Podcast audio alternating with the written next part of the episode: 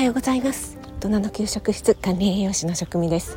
主婦はシェフじゃない。簡単なものでもあなたが楽しんで作るのが一番。毎日食べても飽きない味こそ家庭料理。そんな思いで配信しています。より実践的な普段の家庭料理に役立つお話。そしてプライベートのお話なんかはメンバーシップの方でお話ししてますのでご興味ある方はお待ちしています。はいということで今日はウォーキングをしながらちょっと収録してみています。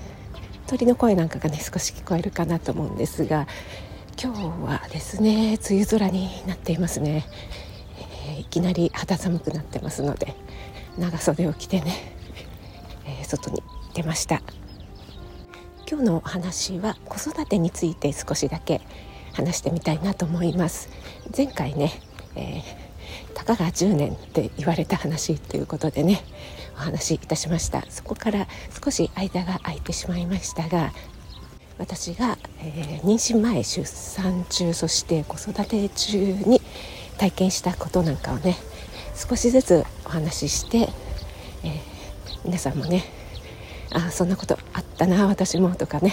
若い方はああそうなんだっていうような、えー、参考になるか分かりませんけどもちょっとねお役に立てればいいなと思って話してみます。私はですね、えーと、結婚してから出産するまでちょっとね時間がかかったんですよねあのなかなか授からないということがあって、えー、婦人科に行ったりとかしたんですけどもどこも悪くないよといういろいろね検査もしたんですけども悪くないよということでじゃあなんでできないんでしょうっていうことでねこれ本当にねえー、今の皆さんとかも結構抱えてる問題なんじゃないかなと思いますね。いろいろなねえー、身体的なことだけじゃなくて精神的なこととかタイミングとかいろいろ絡んできたりしますからね。でまああのやっとね1人目授かって、えー、出産無事ねできたんですけどもその後ねやっぱりもう一人欲しいなっていうね気持ちはありました。なんですけどもあの1回出産するとね1人目はできにくくても、えー、2人目はねすぐにできたよなんていう話も聞いたりするんですが私の場合はねやっぱりね2人目不妊みたいな問題もありましてでね、えー、2人目授かったんですけどもちょっとね1回流産しちゃってるんですよね。なのでねその辺でやっぱり1人目の子育てもありましたしちょっとね気持ち的に落ちちゃったというか萎えちゃったというところがあります。なのでねもうどうしても2人目欲しいっていうふうに積極的にはなれなかったっていうところもあるんですけどもその時にねまあねいろいろ言われましたよ。2人目まだなのってね、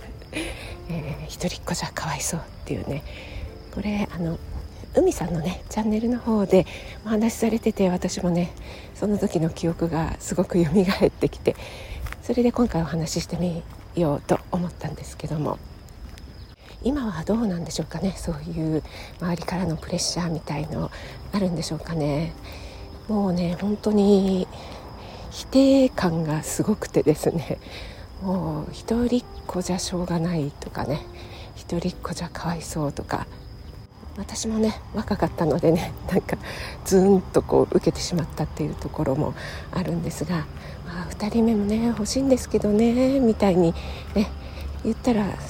軽くねそこでもう終わらせてくれればいいんですけどもなんかねすごいグイグイグイグイねあの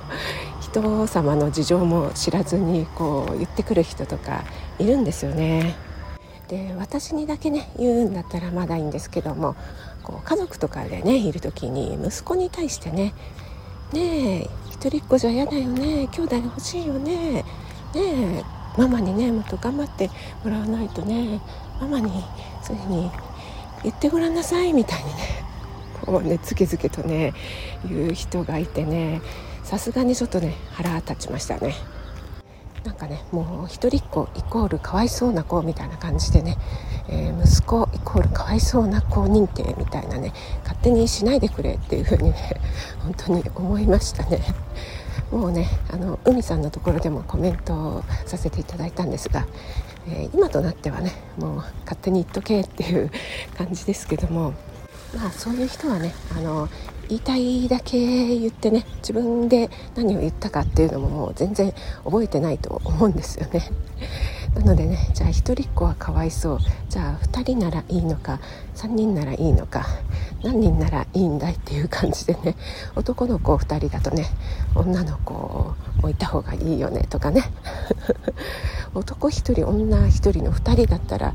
何も言われないんですかね。ちょっと分かりませんけども。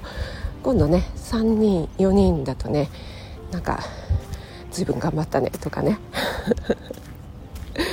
そんなに産んで大丈夫なのとかね言われたりするなんていうね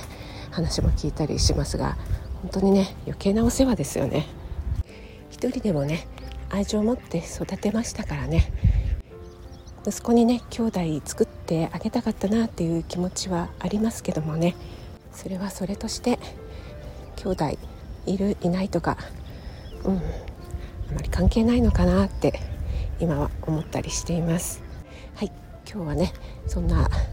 自分の体験をつらつらとお話ししましたが皆さんもね、えー、もし、えー、こんな体験があったとか何か思うこと感じることなどありましたらコメント欄でお知らせいただけると嬉しいです、それでは今日も素敵な一日となりますように気をつけていってらっしゃい。